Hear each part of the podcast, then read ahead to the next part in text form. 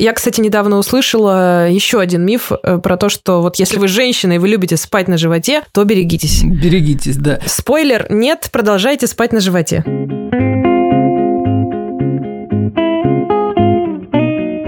Привет, это подкаст «Медузы. История болезни». И мы его ведущие. Научный журналист Александр Ершов. И журналистка и автор телеграм-канала про уход за кожей Кристина Фарберова. Этот подкаст мы придумали вместе с фармацевтической компанией «Новартис». Каждую неделю мы обсуждаем историю одного заболевания и рассказываем, как большие и маленькие открытия двигают медицину вперед, а нам позволяют жить дольше. А еще говорим о том, как медицинские прорывы могут запускать модные тренды, влиять на кино и литературу, а порой и оборачиваться живучими стереотипами стереотипами.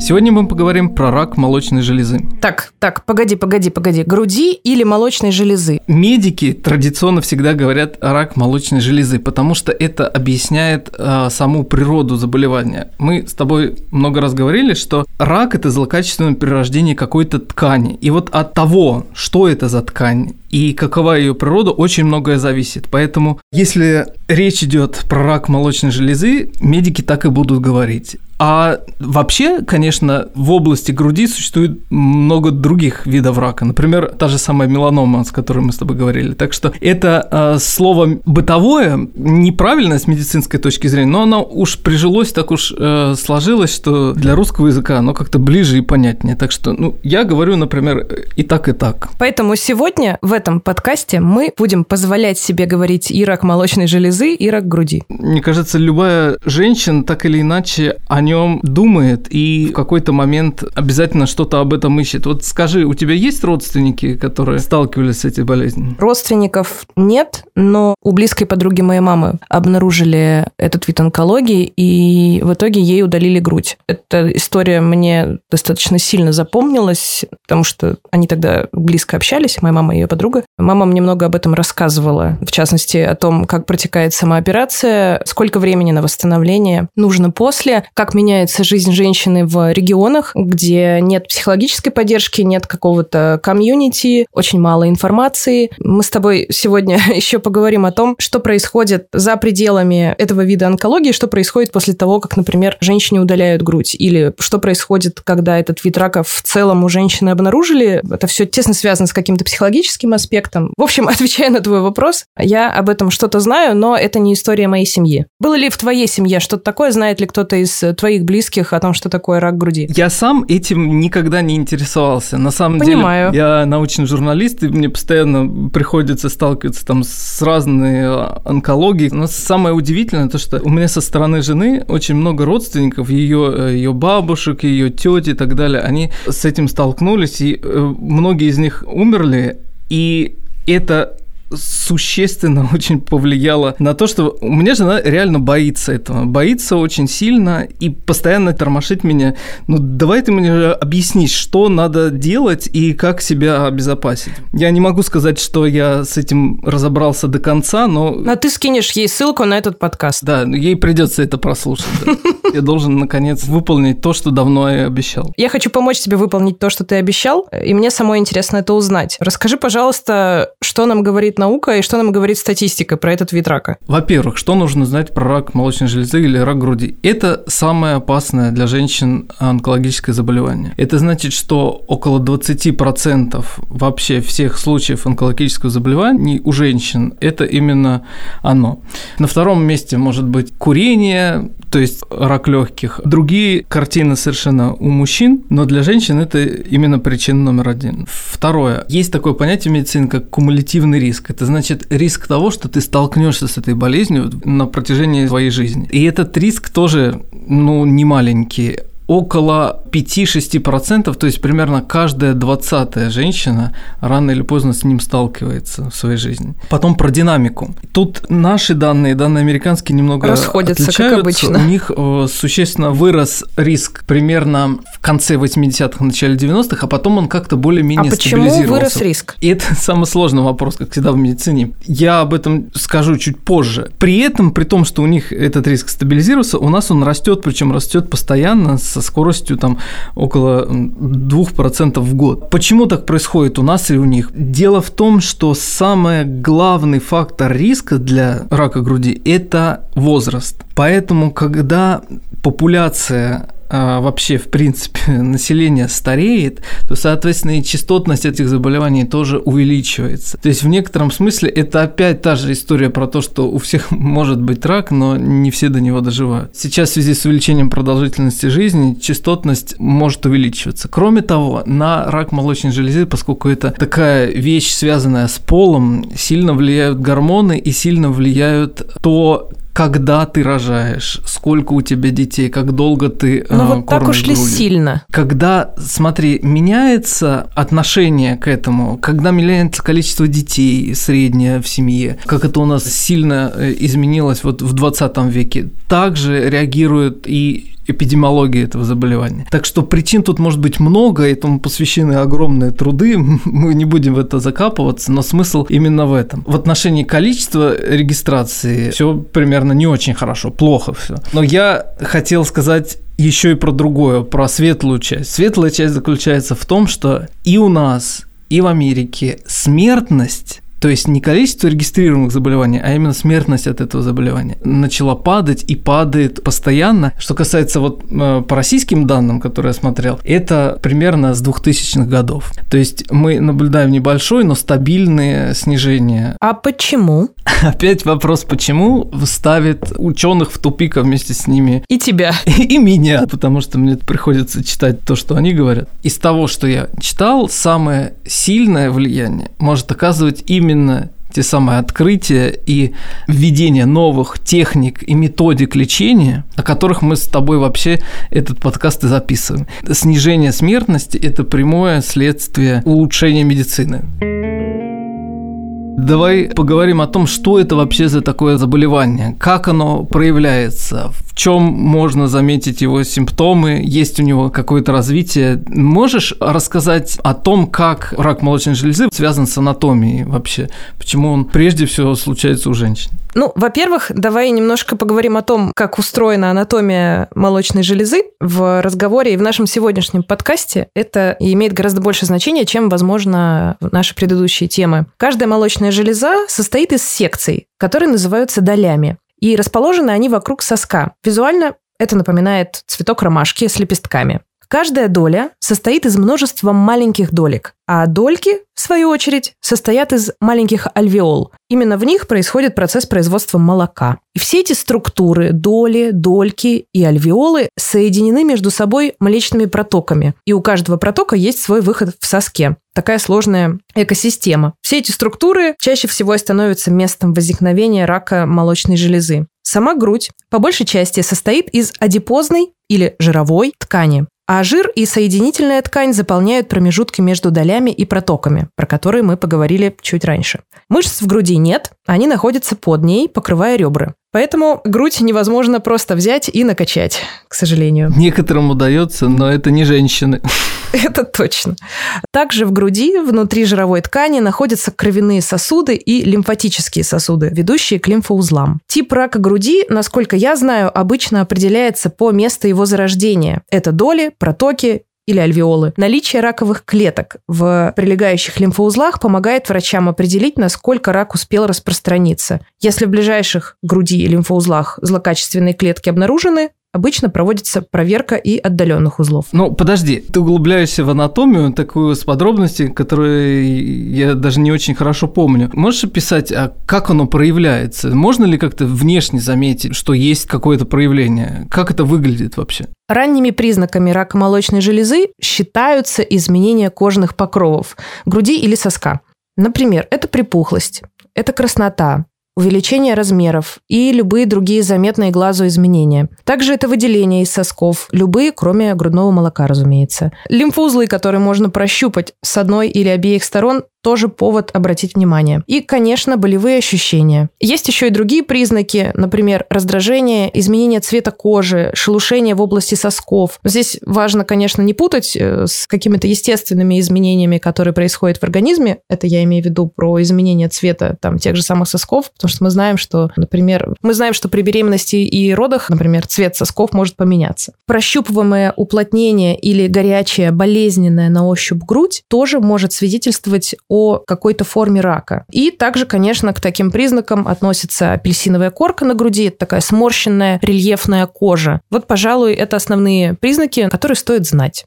И тут важно сказать о таком заболевании, как мастопатия. Мастопатия – это как раз то заболевание, которое стоит очень близко и которое может сбить с толку. Есть такое распространенное мнение, что мастопатия – это почти предрак, распространенное среди нас всех обычных людей. На самом деле фиброзно-кистозные изменения груди, а это и есть мастопатия, не приводят к увеличенному риску рака молочной железы. Мастопатия часто встречается у женщин и проявляется в доброкачественных уплотнениях груди, и также она может проявляться болями в груди во время менструации, например довольно частое явление. При этом еще несколько десятков лет назад врачи и многие исследования об этом говорили, действительно считали, что доброкачественные опухоли перерождаются в злокачественные. Но сейчас стало ясно, что это скорее редкие исключения, чем правило. Многие новообразования в молочной железе или печени, кисты яичника, миома матки не обязательно становятся злокачественными. В общем, между ними нет знака равенства. И хотя врачам до сих пор до конца непонятно,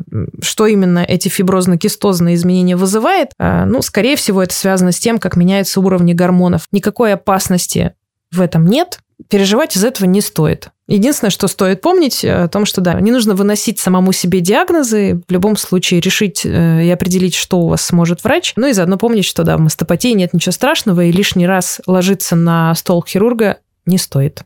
На самом деле, вот эта история про апельсиновую корку, она имеет свою, прости за тавтологию, историю, потому что это заболевание, поскольку связано с возрастом, то это заболевание какое-то совсем вот последнего времени, 20 века, там, если мы придумаем каждому веку по заболеванию, то для 19 века это точно будет туберкулез, а для 20 века это будет онкологические заболевания, прежде всего для женщин рак груди. Поэтому кажется, что это что-то супер новое. Нет у тебя такого ощущения? Вот у меня оно всегда было. И, как ни странно, вот те признаки, которые ты описала сейчас, вот они в точности повторяются в, прости господи, папирусах, датированных почти тремя тысячами лет назад. История тут такая. Рак груди можно считать самым первым онкологическим заболеванием, которое вообще описано в медицинской литературе. И с этим э, связана довольно хорошо известная история э, про британского такого авантюриста, египтолога, самоучку Эдвина Смита. Не слышала про такого? Ну, вот ты сейчас расскажешь, я узнаю. Он, видимо, как это, хорошо известный в узких кругах. Он известен только благодаря тому, что однажды в 62 году в 19 веке купил э, папирус, который теперь стал называться папирусом Смита. Хранится он сейчас э, в Нью-Йоркской академии медицинской. Что это за документ? Это папирус довольно большой, обширный, который был написан, как говорят египтологи, примерно 15 столетием до нашей эры. Так, и что было в этом папирусе? Фактически этот папирус – это сборник клинических рекомендаций. Примерно то же, что делает Всемирная организация здравоохранения, но только 5000 лет назад. И этот папирус приписывается его содержание такому э, египетскому лекарю Имхотепу, который непонятно был реально или нет, но суть в том, что для разных заболеваний, там переломы, всякие ранки переведены описание, способы лечения, прогноз, все очень современным образом, несмотря на то, что, вообще-то говоря, это было во время, когда любое заболевание традиционно связывалось со злыми духами или с наговором, или с чем-то еще совершенно никак не относящимся к физике. В этом документе все очень современно. И в том числе там современно описание рака молочной железы. Что же там про рак молочной железы говорится внезапно? Говорится следующее. Если ты обследуешь человека, имеющего вспученную опухоль на груди, и найдешь, что опухоль распространилась по груди, касаясь рукой, ты почувствуешь, что она прохладная, то есть отсутствует воспаление. Это к вопросу о дифференциальном диагнозе с маститом или другими воспалительными заболеваниями. Угу. Своей рукой ты не будешь ощущать дробление опухоли и наличие внутри ее жидкости. И дальше идет подробное-подробное описание описание, которое примерно должно кончаться терапией. Во всех остальных случаях э, он описывает, как это можно лечить. По поводу терапии он пишет, что ее не существует. И это вот очень интересный и дико современный документ, верность фразы которой до буквально недавнего времени оставалась верной. То есть то, что было написано в конце, что терапии не существует, примерно 5000 лет так оно и продержалось, буквально до последнего времени. То есть описание симптомов и диагноза и всего этого было известно очень давно. Потом была забавная история с э, Геродотом, который приписывает раку молочной железы роль в западной истории. Ты слышала что-нибудь про царя Дария, который пришел войной на Грецию? Отвечай честно. Была такая царица Атоса, которая была женой Дария. У нее была обнаружена ранка на груди, которую она так. скрывала, которую она э, стыдилась к вопросу о, о том, о чем мы должны поговорить в будущем, и из-за которой она чуть не погибла, если бы не один греческий врач, который ей попался, и сделал мастектомию. Геродот описывает ситуацию следующим образом. Когда затем Демокед, вот этот вот врач, исцелил ее, то Атосса, та самая жена Дарья, сказала, царь, при всем твоем могуществе ты бездействуешь, а надо бы захватить Грецию.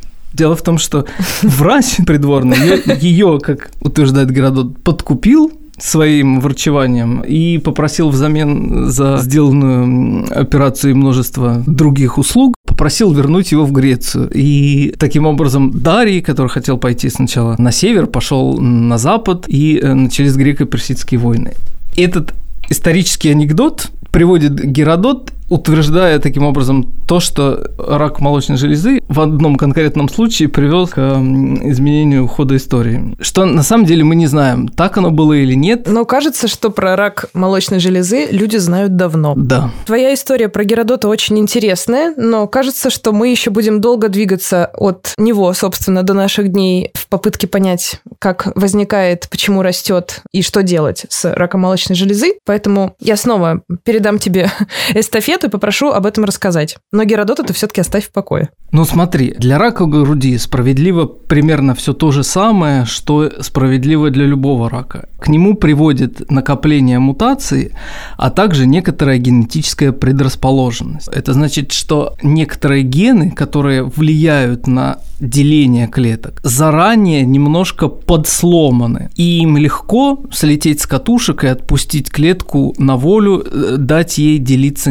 неограниченное число раз. С другой стороны, такие же поломки могут возникать и случайно, просто с течением жизни. Когда люди живут, э, клетки делятся, с каждым делением возможно внесение в ДНК некоторого количества ошибок, и после некоторого количества ошибок их число э, становится настолько большим, что разные предохранительные механизмы, независимые друг от друга, ломаются, и клетка переходит в режим неограниченного бесконечного деления. В этот момент, собственно, люди говорят о том, что появился рак. Кстати, про генетическую предрасположенность. Я в контексте этого вспомнила историю Анджелины Джоли. В 2013 году она опубликовала статью в Нью-Йорк Таймс под названием «Мой медицинский выбор». В ней она рассказала о своем решении удалить грудь, чтобы снизить э, свой высокий риск заболеть раком. На превентивное удаление молочных желез, как правило, идут женщины-носительницы генных мутаций BRCA1 или BRCA2. Мутации, которые очень сильно повышают риск заболеть раком груди и раком яичников еще. Саш, мне кажется, ты про эти генные мутации знаешь больше. Можешь рассказать, чем они опасны и как вообще это устроено?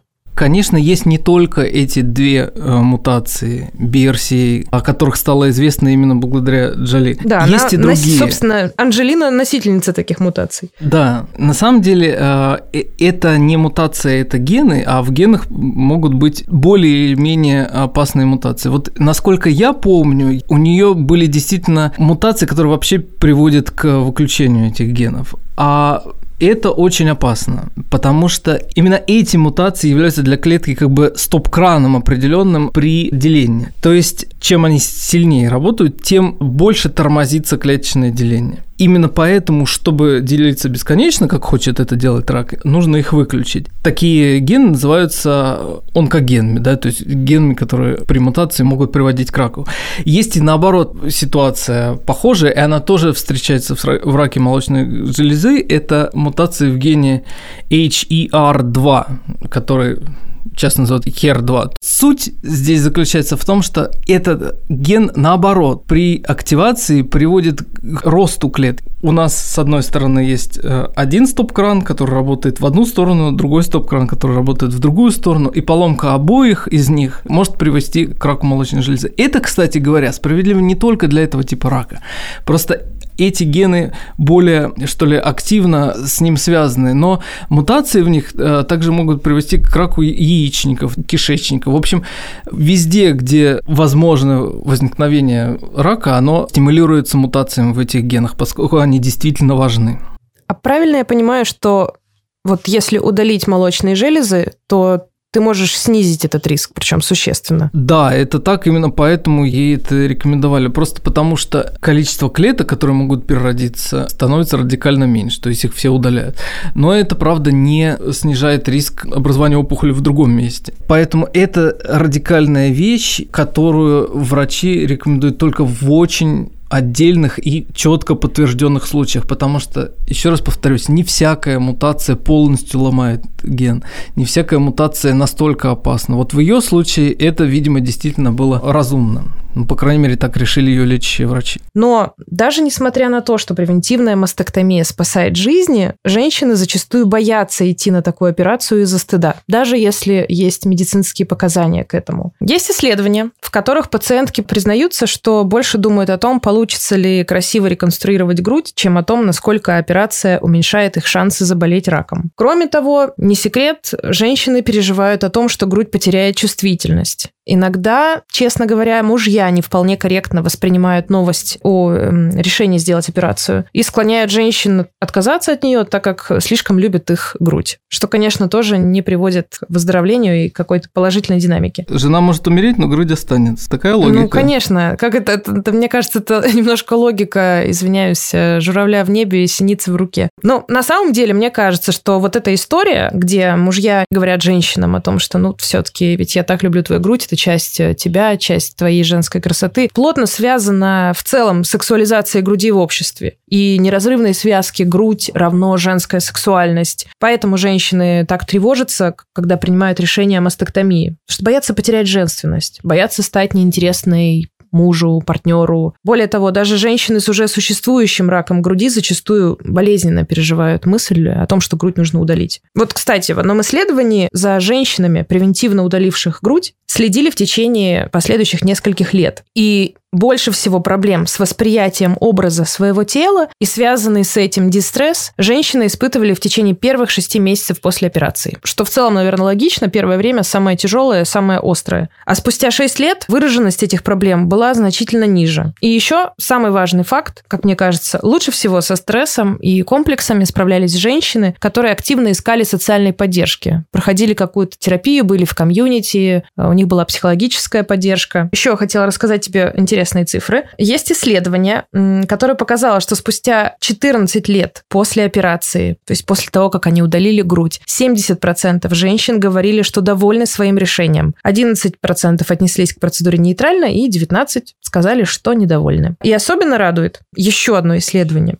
73% женщин сообщили, что операция никак не повлияла на их сексуальную жизнь, а 4% даже сказали, что сексуальная жизнь улучшилась. 67% женщин не почувствовали изменений в восприятии своей женственности, а 8% сказали, что чувствуют себя даже значительно лучше и более женственно. На самом деле, здесь есть еще один момент. У груди, у женской груди есть разные образы. Как это я воспринимаю? Для женщины это часть ее тела, привычная, повседневная. Для матери это инструмент поддержки жизни ребенка. Для мужчины нередко, да, это объект желания. Нередко. Нередко, да. При этом в обществе и в медиа, и в рекламе, и в фильмах, как мы любим с тобой часто вспоминать и приводить в пример, грудь часто сексуализирована. Это объект желания, да, это э, сексуальный объект. Мне кажется, что мы очень неоднозначно к этому относимся, и кажется, что общественная сексуализация груди как-то может влиять на решение женщин о терапии, об исследованиях или операции, или о диагностике, потому что слишком много двойных смыслов, скажем так, вообще смыслов вокруг груди. Вот, например, ты знал, что в Инстаграме банят изображение изображение женских сосков, а мужских нет. То есть, если ты захочешь опубликовать мужской сосок, можешь ни в чем себе не отказывать. Но если ты опубликуешь женский, тебя тут же заблокируют. Есть такой аккаунт Genderless Nipples, он полностью состоит из фотографий сосков крупным планом, где пользователю предлагают догадаться, какой из них принадлежит мужчине, а какой женщине. И он создан, кстати, движением Free the Nipple, выступающим против дискриминации женской груди. И так они показывают, что в сосках... Да-да-да. То есть женскую грудь дискриминируют в этом смысле? Ну, в каком-то в э, да? сексуальном смысле, да. Ну, вот ребята таким образом хотят показать, что в изображении груди нет двойного смысла и нет ничего запретного. В общем, это просто грудь, как рука, как шея, не знаю, как волосы. Вот ты, когда начала эту историю рассказывать, мне кажется, э, первая моя реакция была в том, чтобы сказать, что, господи, какой же ерундой люди занимаются.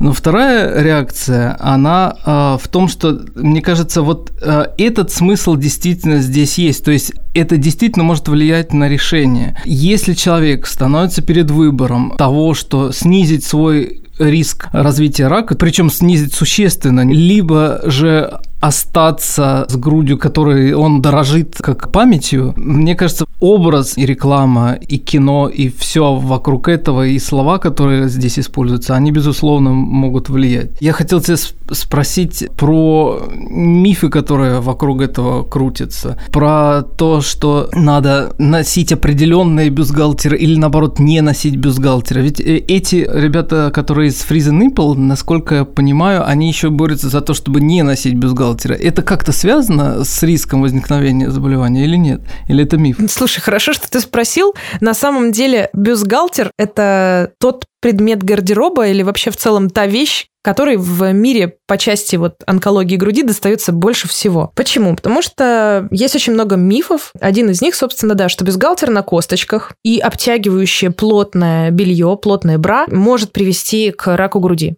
Это неправда. Ведущие национальные агентства по борьбе с раком в Австралии, в США и в Канаде заявляют, что исследования не подтверждают этот миф. Можете смело носить лифчик сами или купить его дочери, если она этого захочет. Есть еще несколько мифов. Например, Антиперспиранты и дезодоранты тоже попадали под обстрел канцерофобов, наверное, или э, людей, которые обсуждают онкологию, возможные риски. Долго в интернете обсуждалось и провели несколько исследований, но не доказали. В общем, пока статистических данных недостаточно, и считается, что использование антиперспирантов и дезодорантов не может увеличить риск развития рака молочной железы, поэтому ими можно пользоваться. Ты знаешь, вот если в первом случае у меня возникает вопрос, откуда вообще такое взялось про косточки, про плотное спортивное белье. Но э, что касается перспиранта, тут, мне кажется, есть своя, своя очень странная, но все-таки логика. Дело в том, что при возникновении опухоли часто первыми становятся э, заметны лимфоузлы в э, подмышечных впадинах. Поэтому, видимо, есть какая-то чисто топологическая ассоциация. Если что-то находится здесь, то оно может вызывать рак. На самом деле ситуация обратная. Просто да, они да, находятся да,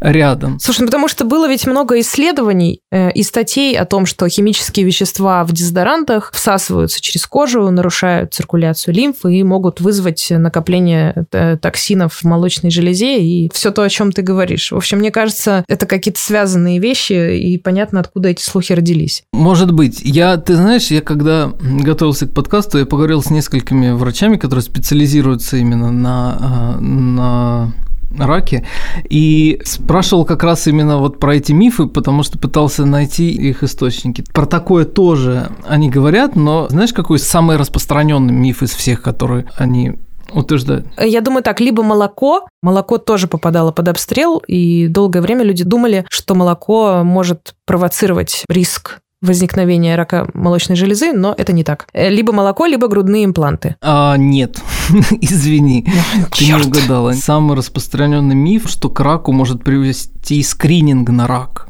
То есть вообще походу к врачу и обследование. Вот так. Логика здесь такая. Вот э, женщина пошла к врачу, у нее что-то обнаружили, оказалось это рак, это очень плохо А если, соответственно, угу. ты не идешь к врачу, то, наверное, у тебя ничего и не обнаружат, и рака у тебя не будет. Ну, это какой-то такой миф, который к любому заболеванию относится. Я не хожу к врачу, потому что приду, и он что-нибудь найдет, а так я не хожу, и он ничего не находит. Да, но для этого рака вопрос скрининга, вопрос вообще диагностики ранней и того, как это делать правильно, а как это делать неправильно, он, он очень важен. И, видимо, как реакция на это возникают вот такие мифы о том, что вообще ничего не надо делать. Надо закрыться, заштукатуриться. Надеть лифчик или снять лифчик и сидеть. Да. Я поэтому хотел тебя спросить, ну ты, наверное, как женщина интересовалась тем, как этот вопрос надо решать, как можно снизить свой риск заболеть и как правильно проверяться. Интересовалась как женщина и как человек. Я знаю, что у практикующих врачей разные взгляды на самообследование. То есть на то, чтобы женщина сама себя прощупывала, сама с помощью каких-то приложений, гаджетов или методик осмотра проводила ежемесячную диагностику и проводила ли ее и так далее. Знаю, что многие врачи это поддерживают. Иногда врачи рекомендуют это проводить. Но дело в том, что доказательная медицина и большие выборки исследований говорят, что, к сожалению, нет женщин, которым бы это продлило жизнь. Какой из этого следует вывод? Вы можете делать самодиагностику, но, скорее всего, она ничего не даст. Ну, то есть, скорее всего, это немножко бессмысленно. По крайней мере, так нам говорит наука, так нам говорят большие данные, и так нам говорят исследования на больших выборках которые показывают, что нет существенной разницы при обнаружении рака груди на ранней стадии у женщин, которые делали обследование, я имею в виду самообследование, и которые не делали. Угу. Ну и тут как всегда, есть важный момент. Более того, мы же знаем, что когда мы сами себя начинаем осматривать, мы часто немного параноим. Ну, то есть мы обязательно что-то у себя находим, нащупываем что-то, что лично нам кажется подозрительным. При этом, скорее всего, когда мы придем к врачу, он скажет, что это, ну, ерунда какая-то. У меня такое было десятки раз. Я считаю себя вообще жутким ипохондриком. Я сразу же начинаю гуглить, нахожу у себя десятки симптомов, потом сижу, боюсь, мучаюсь. И как бы, с одной стороны, в этом нет ничего страшного, а с другой другой подобные вот самообследования, которыми я, например, регулярно занимаюсь, они провоцируют тревожность, беспокойство и стресс, которые тоже, в свою очередь, могут на что-то влиять. Я хотел сказать, что мы с тобой начали про это говорить, но не, не провели четкую э, различие между скринингами и профилактиками и самодиагностиками. Это немножко разные понятия все. Давай проведем. Скрининг – это, в принципе, попытка диагностики, то есть определения наличия или отсутствия заболевания у людей, которые, в принципе, ни на что не жалуются. То есть они не пациенты, просто обычные люди. А самодиагностика – это когда ты сам себя осматриваешь и это две разные вещи. Ну, например, скрининг – это когда вот женщину, начиная с какого-то определенного возраста, с определенной периодичностью рекомендуют делать, например, маммографию. В зависимости от страны и в зависимости от того, как эти рекомендации меняются, могут меняться и периодичность, и, собственно, время отсечения и так далее. Тут есть действительно консенсус врачебный, что с какого-то возраста скрининг действительно полезен, по крайней мере, в популяционном масштабе он позволяет спасти значительное число жизней. Так, из какого возраста? Не раньше 40 лет. То есть до 40 лет моя нога не должна переступать порог, не знаю, мамолога. Если тебя что-то беспокоит, то это все равно повод пойти к врачу. Речь про скрининг в тех случаях, когда тебе вообще ничего не беспокоит.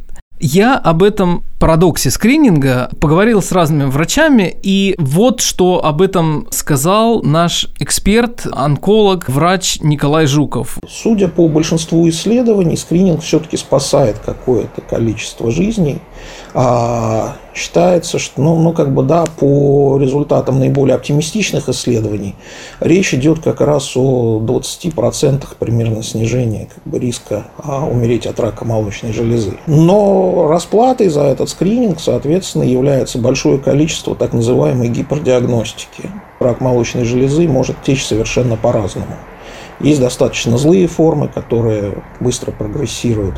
А есть э, медленно прогрессирующие индолентные формы, которые, например, на протяжении всей оставшейся жизни э, женщины не доставили бы ей никаких проблем, если бы не был проведен скрининг, который их выявил и привел к проведению лечения. Проблема в том, что мы никогда не, не сможем у данного конкретного человека отличить, является этот рак смертельным или нет. Действительно, формальных доказательств того, что самообследование, то есть регулярные какие-то осмотры молочных желез, проводимых женщиной самой себе, снижают смертность, нет – но с другой стороны, если появляются какие-то признаки неблагополучия, то рекомендовать, что это нужно игнорировать, было бы абсолютной глупостью. Если вдруг появилось что-то, что она не может объяснить, уплотнилась кожа, она стала похожа на апельсиновую корку. Если она увидела появление отделяемого из сосков, которые нельзя мотивировать чем-то другим. Если вдруг э, она случайно под мышкой обнаружила да, лимфатические узлы,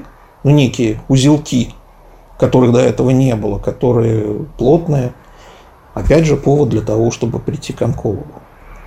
То есть, а, да, у нас нет формальных доказательств того, что такое самообследование снижает риск а, смерти. Обычная логика подсказывает, что если человек что-то обнаружил, и это похоже на признаки рака, то лучше все-таки обратиться к онкологу, чем сидеть и ждать, пока появятся какие-то однозначные совершенно изменения, которые уже нельзя игнорировать. Как видишь, тут некоторая путаница понятий. Действительно, если у тебя есть какие-то симптомы, и тебя они беспокоят, и ты знаешь их из, допустим, нашего подкаста, ты можешь пойти к врачу, и это рекомендованное поведение. Но вообще со скринингом э, в истории изучения этого типа рака произошла такая странная вещь. Дело в том, что кажется на бытовом уровне, вот согласись, э, что чем больше ты делаешь скринингов, чем больше ты делаешь э, анализов, тем раньше ты можешь определить наличие рака на ранней стадии, тем выше у тебя прогноз выживаемости. Правильно?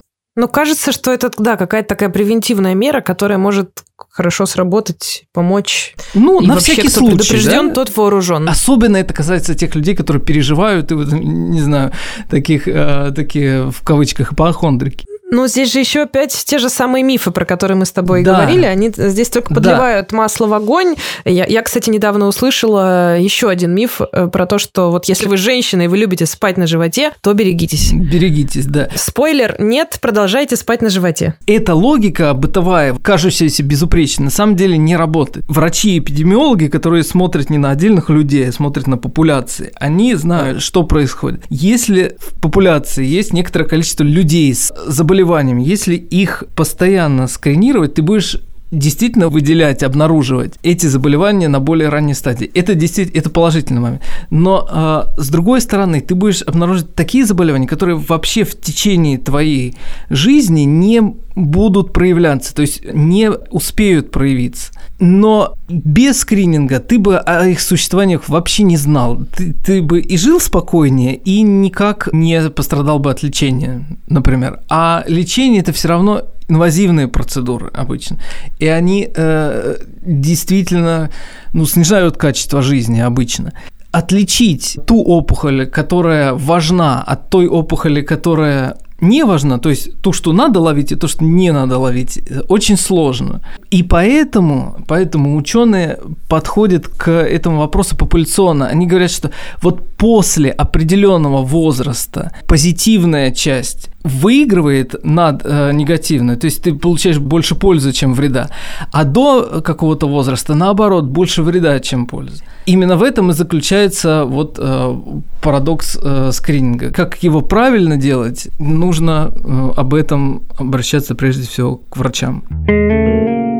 Я знаю, что есть ряд факторов риска, повышающих шанс заболеть раком груди. Ну, во-первых, это пол. Да? Почти все случаи рака груди все-таки обнаруживают именно у женщин. Хотя мужской рак груди тоже существует, но это менее 1% всех случаев. А какие еще есть факторы? Есть несколько факторов, но самый важный из них – это возраст. Чем человек старше, тем у него выше вероятность заболеть. Остальные не такие важные, но все-таки тоже имеют значение. Во-первых, это активный образ жизни. Человек должен вообще двигаться, проходить какое-то количество километров. Второе, это индекс массы тела. У более полных людей риск выше, поэтому хорошо держать индекс массы тела в нормах, заложенных ВОЗом. Есть еще такие факторы, ну, на которые повлиять довольно сложно, если вы сейчас уже взрослый человек. Например, это время первой беременности, потом количество детей. Чем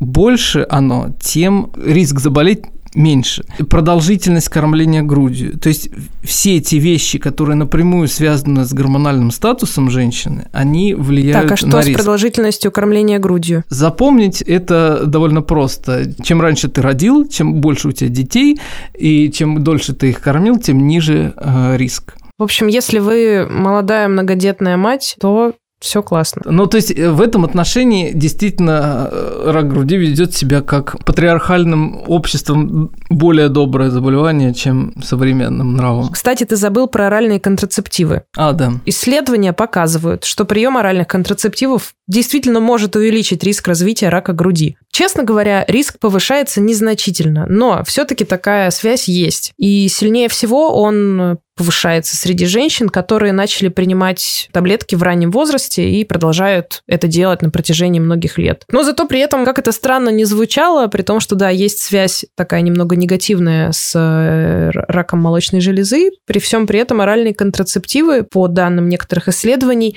снижают риск возникновения рака яичников, в целом гораздо более агрессивного и сложного для поимки вида онкологии. Они вообще довольно сильно связаны друг с другом, по крайней мере, на генетическом уровне точно. Мы сегодня очень много говорили о диагностике, о самодиагностике, о скрининге, о том, кто в группе риска. И совсем не поговорили про терапию. Я знаю, Саша, что ты разбирался с этой темой. Расскажи, пожалуйста, как на сегодняшний день все устроено с терапией, собственно? Я тут э, как не пытался быть египтологом, я так и не буду пытаться быть онкологом. Да, оставайся и, собой, пожалуйста. Вместо этого, вместо этого я поговорил о том, как изменилось лечение с врачом-онкологом, с Николаем Жуковым, который рассказал о том, что изменилось буквально вот за э, прошедшие около 30 лет, когда мы наблюдаем по статистике снижение смертности. И история эта довольно ободряюще? Ну вот когда я пришел в онкологию, это было 25 лет назад.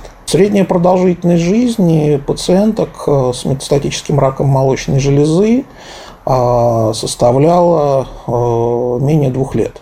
Это не значит, что все умирали через два года, но, честно могу сказать, долгожителей мы практически не видели, то есть тех, кто жил там 5, 6, 7, больше лет. И уж если такие были, то в основном это было благодаря не лечению, а благодаря просто биологии болезни. Она текла сама так. В настоящий момент, э, ну, встретить женщину, которая с отдаленными метастазами, причем там часто метастазами в печень, в головной мозг, в легкие, то есть вот такими как бы, да, жизненно важные органы, а живет больше пяти лет, иногда там, 10 лет или больше, это уже далеко не редкость. То есть реально а, за счет развития лекарственного лечения а, метастатический рак молочной железы, да, он остался также неизлечим, но он из э, неизлечимой болезнью с очень короткой продолжительностью жизни и не очень управляемой болезнью, как бы, да, он превратился в хроническое заболевание, то есть тоже в неизлечимую болезнь, но которая на протяжении длительного времени у очень многих пациенток может контролироваться, причем с сохранением хорошего качества жизни, трудоспособности. Химиотерапия дала определенные успехи, и она остается как бы, да, как один из компонент лечения рака молочной железы до настоящего времени. Она не ушла в никуда, но она достигла своего потолка. И после этого, когда мы стали больше понимать о том, как функционирует опухолевая клетка, оказалось, что в ней есть определенные пути, которые ее стимулируют или наоборот тормозят. То есть есть некие сигнальные системы, которые ей необходимы для жизнедеятельности. И эти сигнальные системы могут быть заблокированы или расторможены с использованием лекарственных веществ, которые применяются уже более направленно. Следующим, что пришло в наше понимание, что рак молочной железы неоднороден. То есть это на самом деле набор разных опухолей, объединенных одним органом происхождения. Эти опухоли не похожи друг на друга. И было выделено несколько подтипов. В зависимости от э, ну, основных характеристик этой опухоли. До недавнего времени наибольшие успехи как бы, да, были связаны с э, так называемым HER2 позитивным раком молочной железы. Вот это неблагозвучное название HER2 – это Human Epidermal Factor Receptor. Рецептор эпидермального фактора роста второго типа. Изначально эти опухоли имели наихудшую биологическую как бы, да, характеристику. Они высокоагрессивные, они плохо поддавались стандартной химиотерапии. Эти пациентки имели наихудшую выживаемость.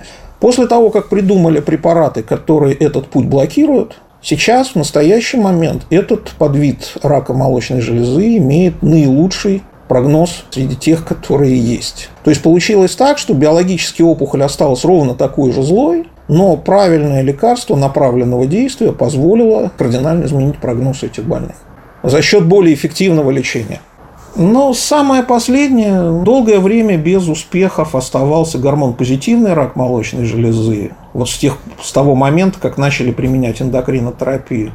Сейчас появилась совершенно интересная группа препаратов, ингибиторы циклинзависимой киназы, которые используются при рецептор-позитивном раке молочной железы, пока только при метастатической болезни. Так вот, там ну, как бы, да, за счет использования этих препаратов, например, в начале терапии, время до прогрессирования болезни составляет уже больше двух лет. То есть, соответственно, 50% больных, которые получают эти препараты в комбинации с эндокринотерапией, они не просто живы, они живы без прогрессии болезни на протяжении двух лет и более. Ну, вот такая история получается, что у нас операция во времена Геродота, потом хирургия в середине 20 века, потом адювантная терапия и э, вообще приход химиотерапии. И сейчас все меняется еще быстрее, потому что буквально за, за несколько лет мы увидели появление таргетных препаратов, а теперь еще и э, иммунопрепаратов, о которых мы, кстати, говорили и, и в, в прошлый раз. И если хочется узнать, что происходит в настоящий момент, ну, мне кажется, первое, что следует сделать, это посмотреть эм, информацию текущую, самую последнюю на различных медицинских сайтах. Вот тут важно не э, перепутать плохое и хорошее.